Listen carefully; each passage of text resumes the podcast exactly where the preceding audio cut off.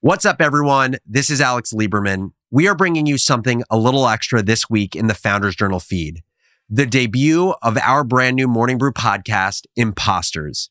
Each week, I will sit down with one of the most respected names in business, sports, and entertainment to discuss how they overcame personal challenges and continued to find professional success. The first episode features Justin Kan, the co founder of Twitch. Since founding Twitch over a decade ago, Justin has faced a number of challenges, both personal and professional. He opens up to me about his relationship to alcohol, his decision to get sober, and the impact it has had on his career. And that's not all. The second episode of Imposters also drops today. It features Today's Show host and former MTV VJ, Carson Daly. He joined me to talk about his experience with panic attacks and living with generalized anxiety disorder. You can find that episode on Apple, Spotify, or the podcast player of your choice by searching for Imposters and looking for our awesome rainbow show art.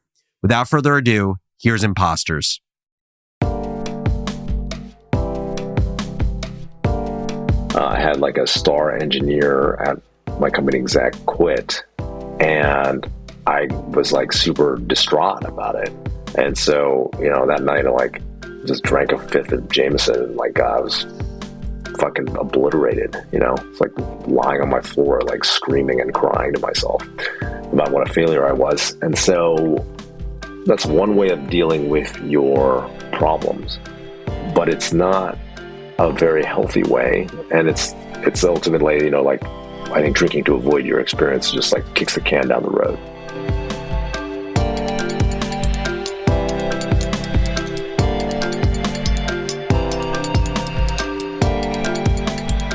Welcome to Imposters, the show where I talk to some of the most respected names in business and entertainment about their personal challenges and how overcoming them has shaped their careers for the better. I'm your host, Alex Lieberman, co founder and executive chairman of Morning Brew. Today's guest is Justin Kan. Justin's best known as the co founder of Twitch, the hugely popular live streaming platform that was bought by Amazon in 2014. You might also know him from Justin TV, his own personal live streaming channel that ultimately inspired Twitch. These days, Justin is a partner at Goat Capital and runs the startup incubator Zero F. He also runs a popular YouTube channel and hosts his own podcast, The Quest Pod with Justin Kan, which explores the personal stories behind leaders in business, sports, music, and beyond. And while Justin has had the kind of success that most only dream of, he's had his challenges too. In March of 2020, Justin had to shutter his legal software startup Atrium after three years of hard work and $75 million in investor funds spent. Throughout all of these highs and lows, Justin has also dealt with a drinking problem, something he admits to have struggled with for almost 23 years that impacted both his personal life and his work. A few years ago, he got sober, a significant health and lifestyle decision that changed his relationship to his work. So, you know, you've, you've tweeted a fair bit about this. You've even built a product around your sobriety and building new habits. I want you to talk me through just how alcohol has been such a large part of your identity for a lot of your life and just take me through kind of the journey of that. Sure. Yeah. So I love drinking. You know, I drank forever since I was a teenager, and I used it as a coping mechanism um, for myself. I mean, it was like drinking was a big part of my life, actually. Like as a you know, in high school and then in college, you know, I kind of threw a lot of parties. I wanted to, um, you know, be popular. I always wanted to be popular when I was a kid. So, like, you know, alcohol for me was like a mechanism of becoming somebody who I didn't feel like I was in in the world. You know, I was like when I was drinking, you know, I probably discovered it really when I was in, in high school and then and then really in college when I was drinking, I was like, oh, I can like be the confident person that I always wanted to be, right? Like I was very shy. I was an extrovert, but I was shy when I was a kid. So like when I first discovered alcohol, I was like, oh my God, this is incredible, right? Like I can just go and like talk to people and like be, it was like, instead of being Clark Kent, I turned into Superman, you know? And so uh, I discovered drinking and like drank probably through all through college, like four nights a week, five nights a week, something like that. I was like been drinking a lot, and that continued like went into my adult life. You know, like I graduated, I started my first startup. I was in the first batch of Y Combinator back in 2005.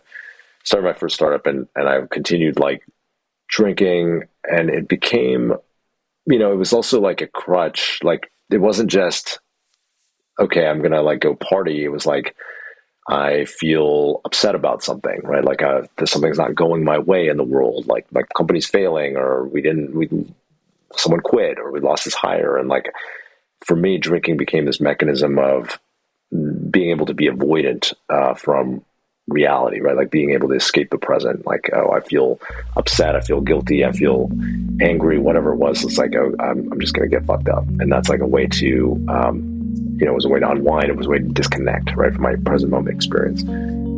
Despite his frequent drinking, Justin's career did take off. After making about $200,000 off of his first startup fresh out of college, Justin then went on to develop Justin TV as an idea around 2007, a program where Justin literally live streamed his entire life. Justin TV wasn't a huge hit right away, but it was the foundation for what eventually became the immensely popular live streaming platform Twitch, launched in 2011. Justin then sold Twitch to Amazon in 2014 for close to a billion dollars. Today, Twitch is valued at $15 billion. At the same time Twitch was taking off, though, Justin had another startup he'd founded with his brother called Exec, and it was failing. That was one of a number of challenging moments that led Justin to drink even more when things were going poorly, yeah, that was I, I drank more for sure, more nights, more times, but then also like more quantity, right? Like I remember uh, I had like a star engineer at my company exec quit, and I was like super distraught about it, and I felt like oh, this was you know we're trying to navigate a sale at the time, it was like the wrong timing, and so you know that night I like just drank a fifth of Jameson and like I was fucking obliterated, you know? It's like lying on my floor, like screaming and crying to myself about what a failure I was. And so that's one way of dealing with your problems, but it's not a very healthy way.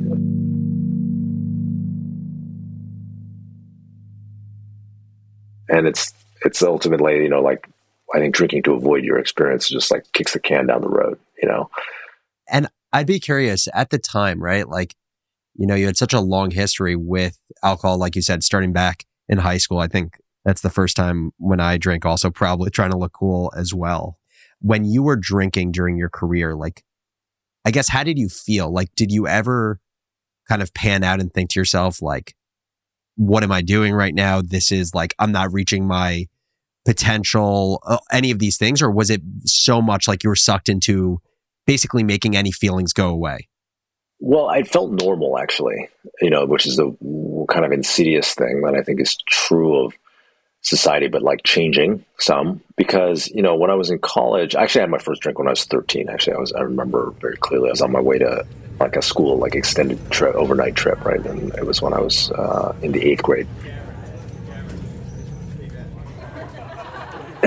the uh, feeling was actually normal, right? Like it was like in college, you know, everyone was getting fucked up. Not everyone, but like the people I wanted to be like were all partying. They were getting fucked up, and that was like pretty normal. I was probably more on the side of like I don't think I realized at the time, but I was like getting more fucked up than most people more of the time, right? But you know, it was pretty normal, like uh, culturally. And then when I was in startups, you know, it was kind of like, oh, well, we're working hard, we're playing hard, right? Like, so we're like working all these hours, and we're like, our whole life is lives are revolving around these companies, and so all our friends are here, but then we're like having drinks after work, and then like it's like, yeah, once in a while I'm like getting completely obliterated, but I'm often I'm just drinking a lot, right? And that's that was just kind of like the culture of work, I would say, in a way, like at least that I had experienced, and then also startups and our startup particularly,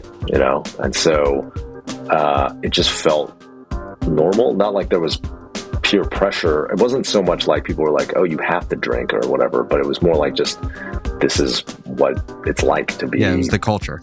Uh, yeah, in this building a company at this age, at this phase of time, you know, this place and time. Yeah, no, I, I, I think that makes sense. And so, like, it almost sounds like there was two aspects to it, right? There was like the part that served some of your difficult emotions that you didn't actually have the toolkit at the time to be able to yeah. reconcile. And then there was the part that was just like, this is how the people that you wanted to surround yourself were behaving. So why not behave in that manner? So given it was serving you, right? Like while there were trade offs of it, it was serving you for a while. At what point in time did you decide it was no longer serving you? Well, so, you know, alcohol, um, it was interesting. It's kind of like alcohol is like both, it was like celebratory and like when things were bad, right? Like I, I was just watching this documentary with Juice WRLD. I don't know if you see that on HBO. And like at, at the end of it, like one of his friends is like, well, on a good day, we would like drink lean, pop pills, and smoke weed and on a bad day, we drink lean, pop pills, and smoke weed. And I felt like kind of the same thing. It was like on a good day, I'm drinking and celebrating. On a bad day, I'm drinking. And I feel like shit in the morning. I'm like, it's kind of like knocking out a substantial amount of my productivity, although I'm like pretty functional as a human being. Like I'm, I was like, you know, I'm a high functioning person. I think I'd like learn to adapt and, and be able to execute pretty well considering, you know, and I wasn't getting like fucked up at work during work hours or something like that, right? So, um, so it was like kind of just, you know, it was like fine, but then as I got older and like learned some other coping mechanisms, I, I started to realize like this is like not healthy. You know, it's not serving me anymore.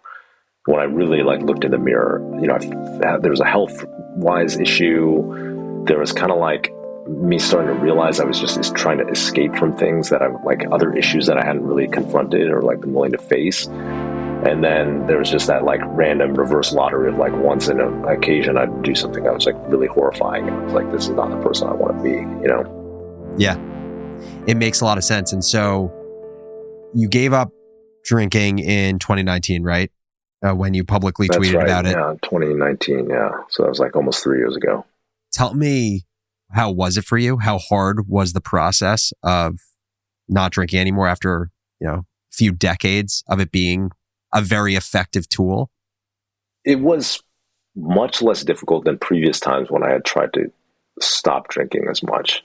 I had tried to slow it down previously a lot, like uh, many times. And I tried to, I was like, okay, I need to like drink one drink only, or like only drink beer, or only drink on weekends or whatever it was, but like that never worked for me.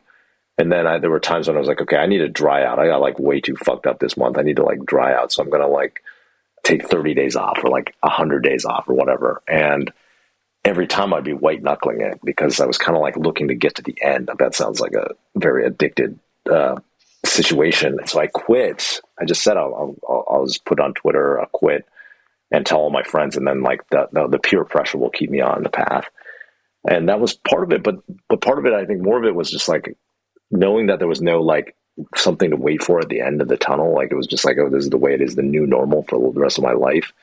That was my commitment. Made it way easier. So after like a month or something, I didn't, you know, I stopped thinking about it. And after two months, it was like, it's fine, you know. And then I haven't really thought about it since then. So it was it's pretty easy for me in a lot of ways um, once I really committed to it. Let's pause for a quick break, but make sure you stick around to learn about the practices and tools Justin developed to help him move himself and his career forward. Take your business further with the smart and flexible American Express Business Gold Card. It offers flexible spending capacity that adapts to your business. You can also earn up to $395 in annual statement credits on eligible purchases at select business merchants. That's the powerful backing of American Express. Terms apply. Learn more at americanexpress.com slash business gold card.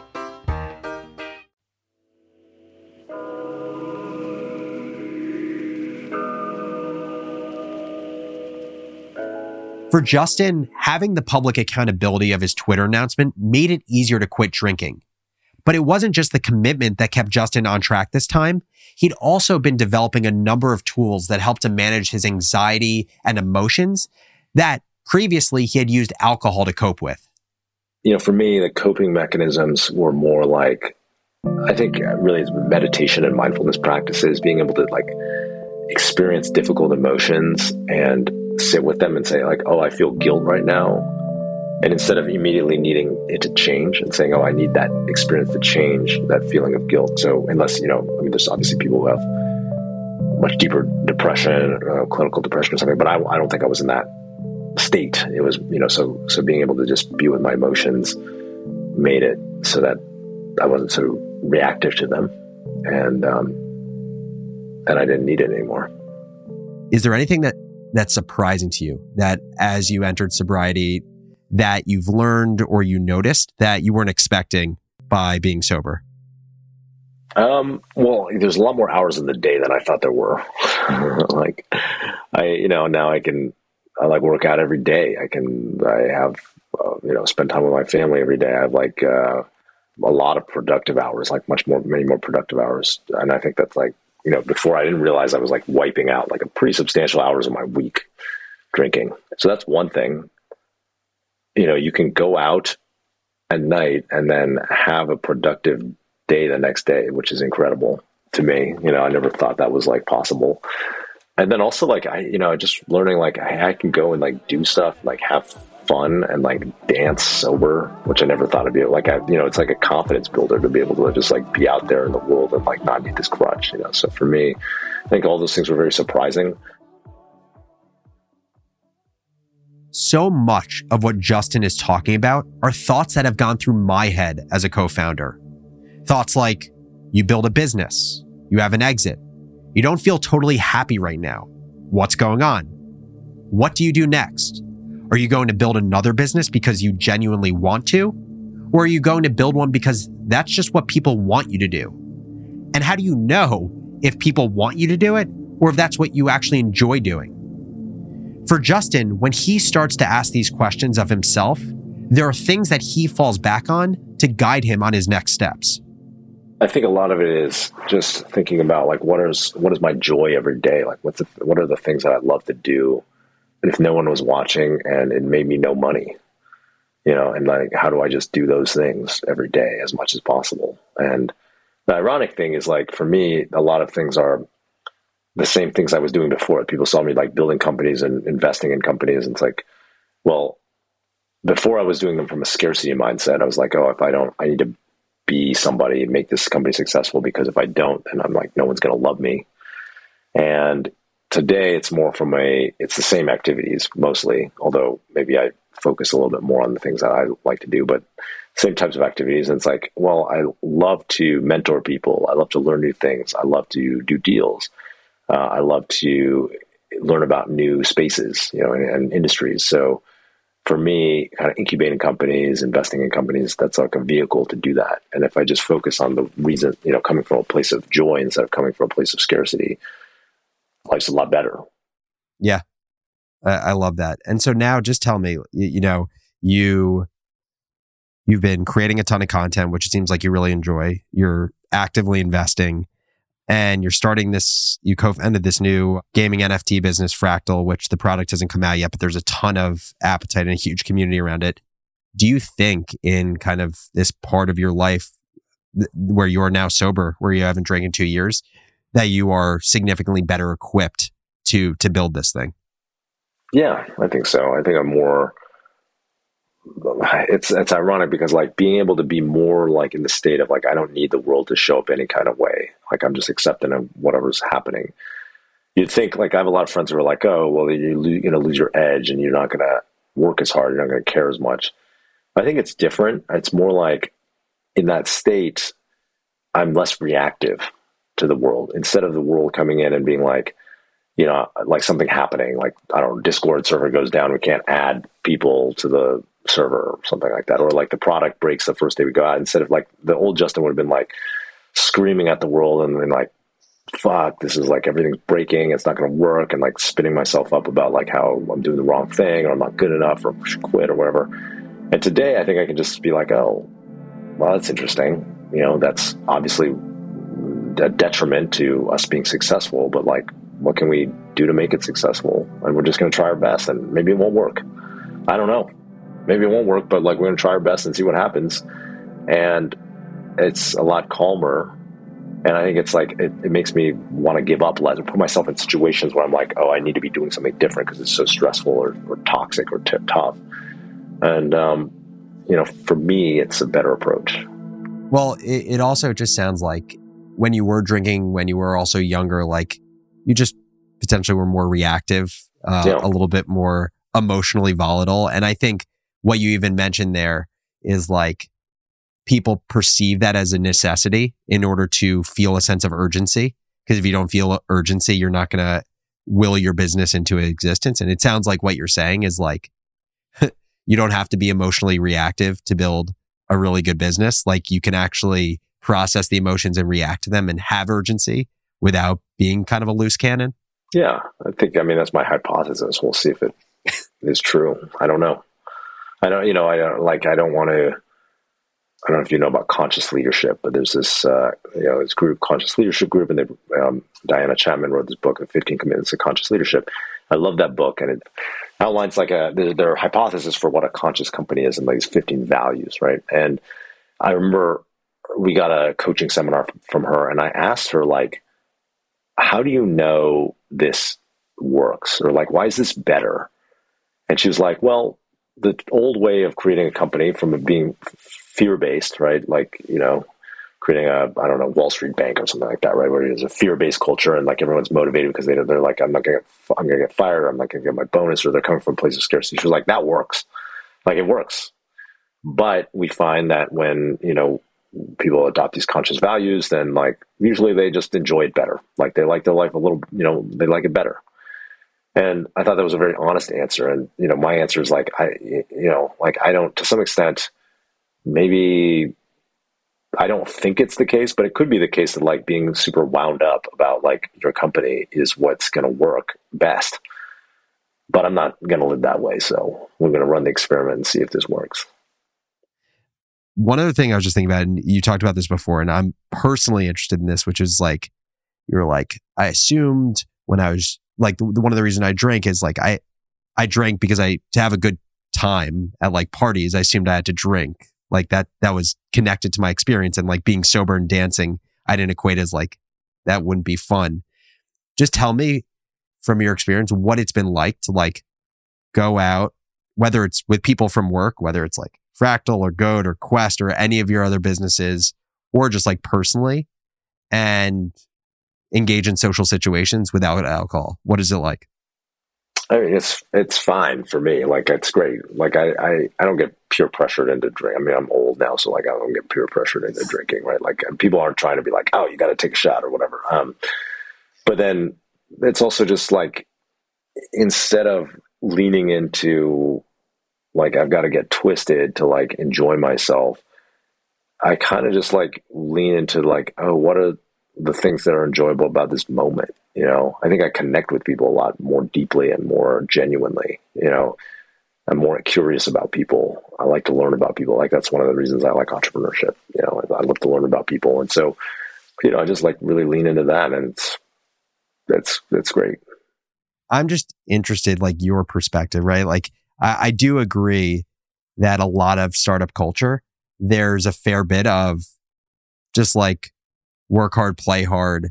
Um, and, and, you know, I personally experienced this like at Michigan. It was very much the mentality of the school. And then even, you know, we built our business in New York City. Um, so I can only speak to that, but there's very much a culture of just like working a lot and then going out with startup people, eating a lot, drinking a lot and doing it like, you know, at bare minimum Tuesday night, Thursday night, Friday night, Saturday night, like still, you know, hundreds of thousands, millions of people doing that in I guess many of them being effective in building their business. But if some of them are considering, you know, taking some, some semblance of the path you took to either, whether it's the, the 50 day break or it's like, you know, sobriety in general, what are thoughts you would have for people who are considering not drinking anymore after doing it and it being a way of them building their business and living for the last, last decade? Well, I think that one of the things I always love to do is like question my assumptions and like break my context. And so for the longest time with regards to alcohol, I had a set of assumptions like, oh, this is what you do if you're cool, if you're a founder, if you're a man, if you're like, you know, want to be the whatever center of the party. I had all these assumptions and I never questioned them. And I think finally I kind of reached this breaking point where I was like, oh, this isn't working for me, which forced me to. But I, I guess I wish that I had. I mean, I everything happens the way it happens, right? But like, I, I think I would have benefited from probably questioning my assumptions earlier in my life. And so, if you're in that mode where you think, "Oh, this is like the way it's supposed to be," I just, I don't know. Maybe it's something you want to like ask yourself if that's really true. I have um one last question for you, which is when you were building Atrium, I can't remember the exact timeline, but when you were building Atrium and then when you closed down Atrium, had you had you given up alcohol yet, or were you still drinking? Yeah, I quit. I quit drinking like midway through. So tell me, I mean, I'm sure it was like a really, an incredibly emotionally tolling process, right?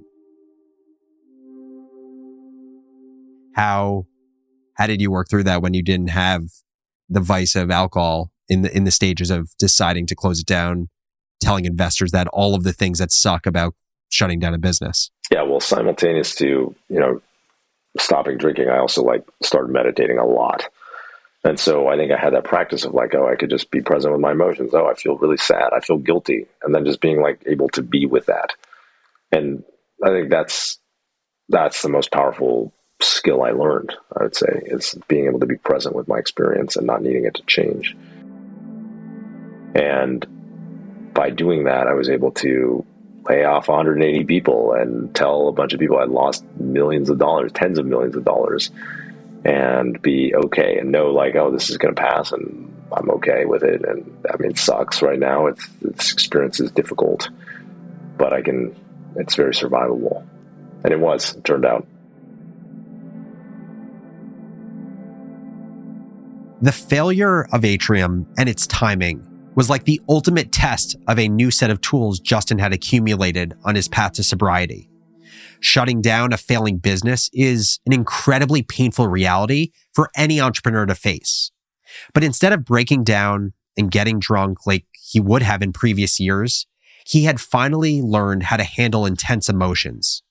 Instead of trying to drown them out, Justin now accepts them Justin's meditation practice has also allowed him to recognize that difficult moments will pass. They all do.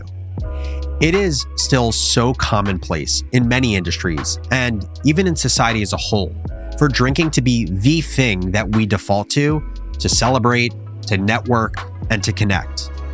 Like I said in my conversation with Justin, it was very much a part of the culture at my school in Michigan and in New York City where I was working to grow Morning Brew. But I love that Justin gives us reason to pause and really evaluate that decision.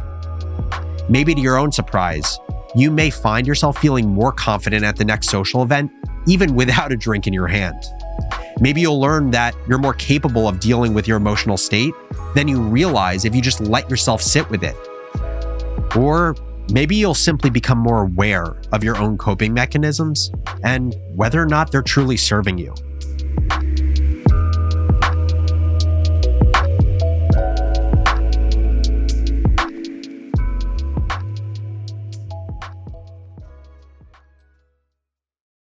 Now it's time for our self care practice of the week.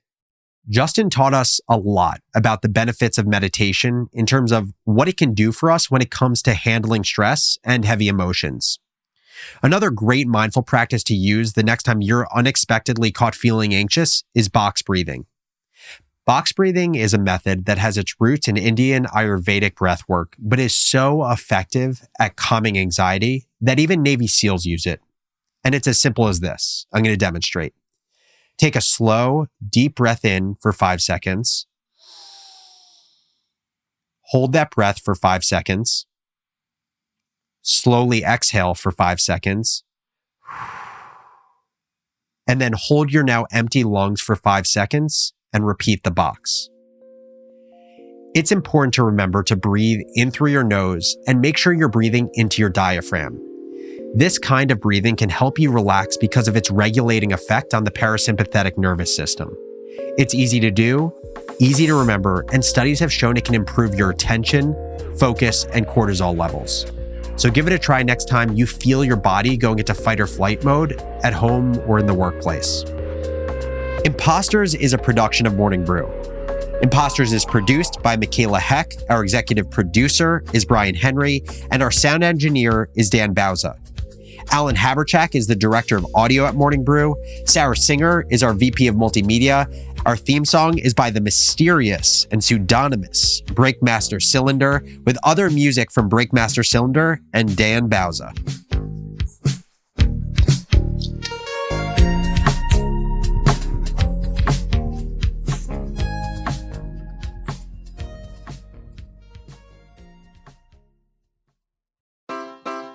Your business further with the smart and flexible American Express Business Gold Card.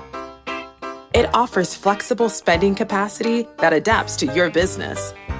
You can also earn up to $395 in annual statement credits on eligible purchases at select business merchants. That's the powerful backing of American Express.